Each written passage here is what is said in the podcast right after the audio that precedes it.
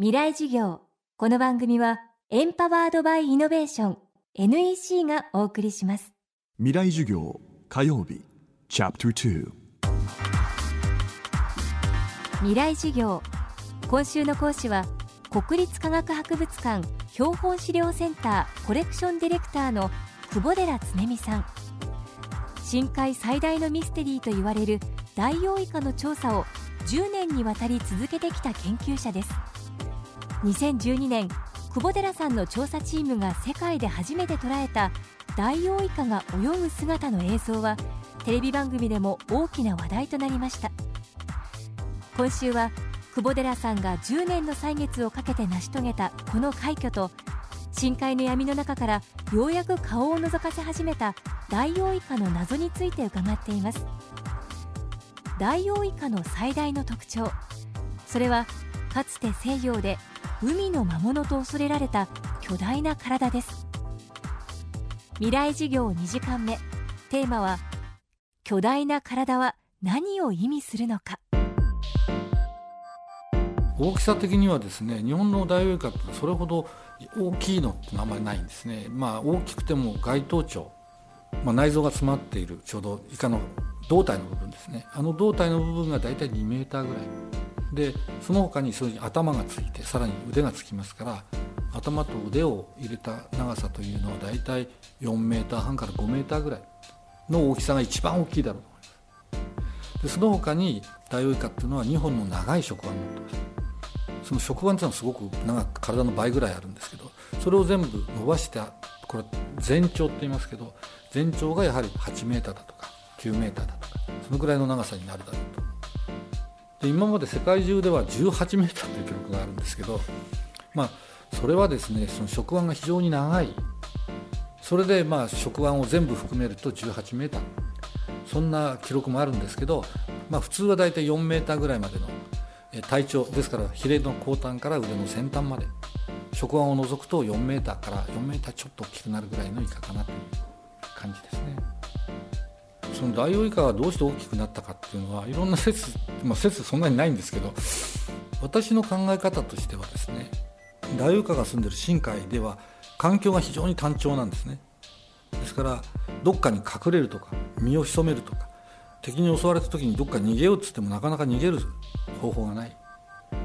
逆に言うと沿岸域に住んでるような生き方とかもっとそういうねあのサンゴ礁だとかいろいろ隠れるところがあるところ。そういうところのイカっていうのはいろんなところに隠れられる。でも深海っていうのは本当に何も隠れるとこもなくて全く暗い本当に何もない環境なんでそういうところでじゃあ敵に襲われた時にどうやったら逃げられるかあるいはどうやったら食べられないようになるか。そういう一つの方法として体を大きくする。というのは食べる食べられるっていうのはね大きさの問題なんだよね。だから食べる方は必ず食べられるよりも大きくないと食べれない。だからどんどんどんどん体を大きくしていければこういう捕食者の数が減っていく。そういう意味で中心層にいるやつは大きくなる方向に進む生き物がいるんだ。だから中心層にいる生き物って結構大きいものが多い。サメにしてもそうだしダイオウイカにしてもそうですしね。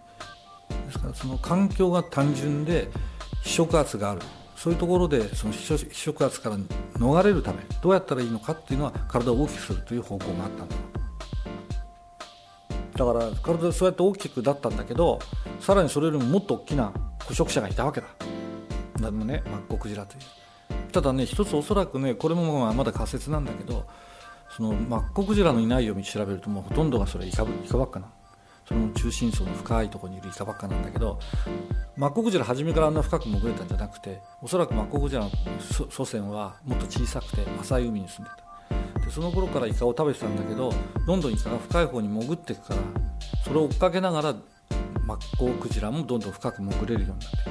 で深く潜る潜るためには体を大きくしなきゃいけなくて大きくなってってさらにイカはどんどん深く潜っていって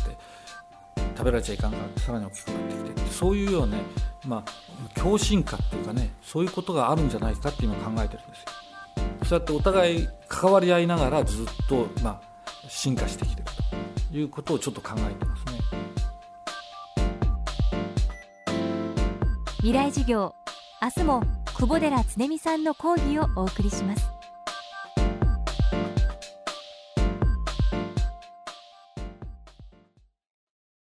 地球一周およそ100分。